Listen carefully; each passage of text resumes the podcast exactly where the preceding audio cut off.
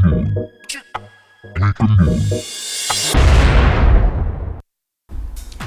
んにちは。We Can Do It の時間です。パーソナリティの G メン。高間俊介です。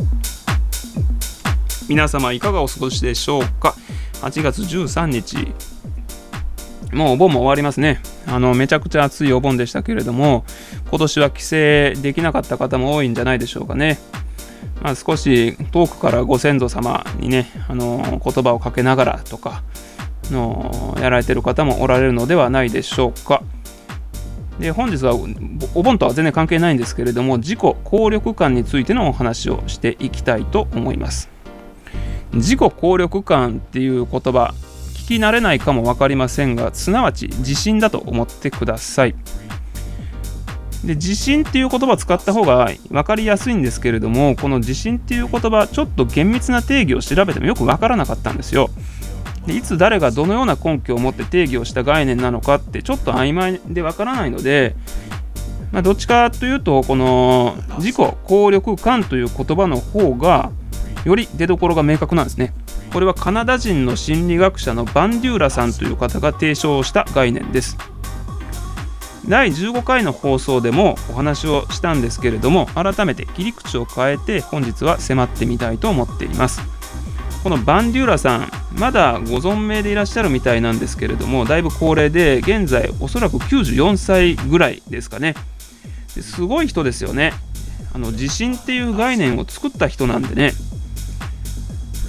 おそらく自信を感じている人は昔からいたとは思うんですけれどもそれを明確に定義をしたっていうことでものすごく私は功績のある方じゃないかなと思うんですよね。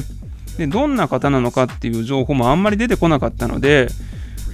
ねあのー、すごく興味のある人ではあるんですけれどももっとね評価されてもっと名前が知られてもいいのになって思っちゃいますよね。何に興味があるかというとねこのどういう動機でどういう経緯でこの地震っていう概念に至ったのかってすごい興味がありますよね。まあ、でもちょっと調べても調べきれなかったのでそこのフォーカスは今日はできませんけれどもこの地震どうやって、えー、上げていくかということなんですけれどもねこれ4つぐらいあるんですって。でまずは成功を体験するということですね。あの成功体験を積み重ねていく。これ一番オーソドックスというか一番分かりやすい方法ですよね。でもう一つはモデル代理経験というねモデルを作ってトレースをするということです。これはあんまりやられてる方はおられないかも分かりません。でもう一つ言葉によるものこれは例えばコーチ私みたいなコーチがめちゃくちゃ励ますとかねでこれコーチングを受けたことのない方にはピンとこないかもわからないですけれども野球のねえー、野球とかスポーツスポーツのコーチって選手をすごい励ましたりするコーチっているじゃないですか。あれに似てますよね。お前ほんとバッティングうまいわ天才みたいなことですっごい褒めまくるっていう。でも褒めるっていうのはまたちょっと違うくてですね。単純に褒めるっていうのは違うくてですね。褒め方のスキルみたいなものをすごく必要とするんですけれどもここではねあんまり説明しないですけれども言葉によるもの。それから生理的なものっていうのが最後一つあるんですがこれちょっと分かりにくいんですけれどもお酒を飲んで気分が良くなってスピーチに成功するとかね。あの、あと準備運動して体が温まってフルスイングできてホームラン打ちますとか。そういう外的なものとかフィジカルなもので、え、成功するっていう要因ですよね。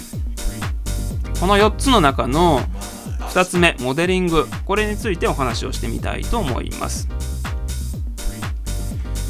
例えばですねモデリング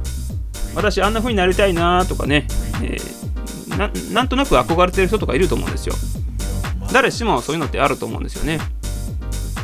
で例えば今やってるドラマで半沢直樹、ね、度胸すごいあるじゃないですか。で半沢直樹の度胸が欲しいなってまずそこそこを決めます。え決めるところから始まるんですけれども半沢直樹の度胸を手に入れるんだということを決めます。で次にやるのがこのスクリーンの中というか半沢直樹はもうドラマなので、えー、そのドラマの様子とかをすごく観察をするということですね。でドラマになってない実在の人物の場合だったらスクリーンの中でその人が憧れの人物が憧れの行動をとってる様子をスクリーンの中でイメージをするということですね。でそれをよーく観察をすると。でもそれはスクリーンじゃない方がやっぱりいいと思うんですよね。目の前で例えばあのスピーチが上手くなりたい。であの人みたいにスピーチが上手くなりたいっていうのであればその人のスピーチを実際に聞きに行くのが一番いいですね。でここではあのドラマの中の人物をちょっとモデルにしてみようかなと思うんですけれどもその方が分かりやすいのでねで実際にその映像を見るということをまずします。半沢直樹の度胸を手に入れるために半沢直樹が度胸を発揮したシーンっていうのをよく観察するっていうことをします。でここではですね、えー、会議役員たちの会議で半沢直樹がその会議にいつもは出席しないんだけれども出席をして取締役たちが密かに不正をしている部分を暴くというシーン。ここをやってみたいと思います。でそれが終わったらそのシーンに半沢直樹の代わりに自分を当てはめてみる。そして違和感がないかどうかをチェックしながらそれを何回も何回も違和感がなくなるまで繰り返すということを行う。これをちょっとやってみたいと思います。シーンとしてはですねさっき言ったみたいに役員会議に出席をするということです。今ちょうど役員会が行われています。でこの役員会すごく広い部屋でこの銀行のねあの日本で一番でっかい銀行の重役会議室みたいなところで行っている。すごい立派な建物なんですよこれ、えー、高さがね天井高さが10メートル以上もあるようなホテルみたいなねところなんですね。格式高い感じで。で大宴会場さながらの広い部屋で半沢直樹はその会議室の外にある広間で待たされています広間にはすごい高級な応接セットみたいなのが置いてあって、ポツンと1人。でも結構広いんで、もうちょっと肌寒いぐらいの感じですね。で、今ちょっとドキドキしてる感じですね。で、そうして待っていると、この木製のね、扉が開きました。すごい重厚感のあるね、観音開きの扉がギーって開いて、大嫌いな大和田常務が出てきた。半沢。半沢直樹呼ばれました。パッと見たら扉の向こうは奥行きが30メートルぐらいあるような大広間で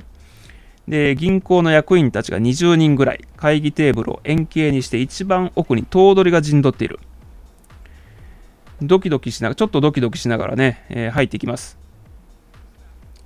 部屋の温度多分だいたい26度ぐらいかな。ちょうどいいんですけどちょっと涼しいぐらいですかね。で部屋の温度は本当にそれぐらいでちょうどいいんだけれども部屋はピーンと張り詰めた緊張感が漂っていて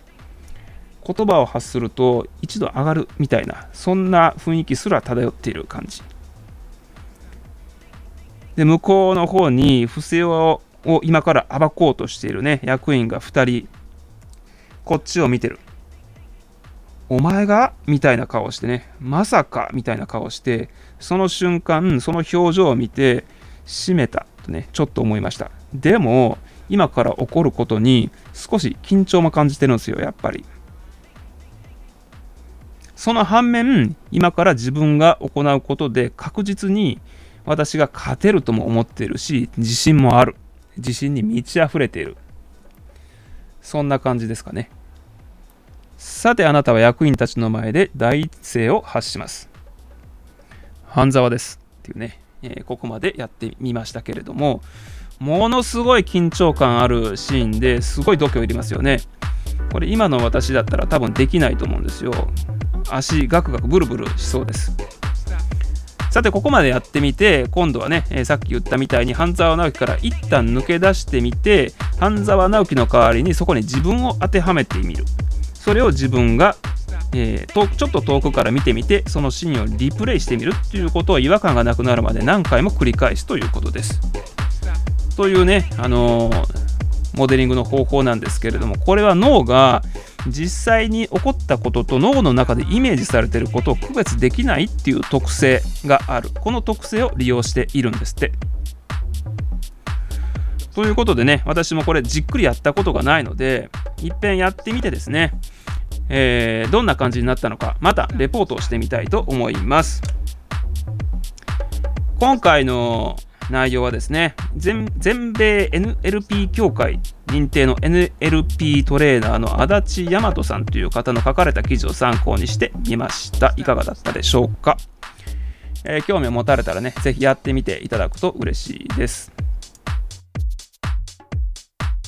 この番組ではゲストに出演をしてみたい方を募集していますあなたのチャレンジの話を聞かせてください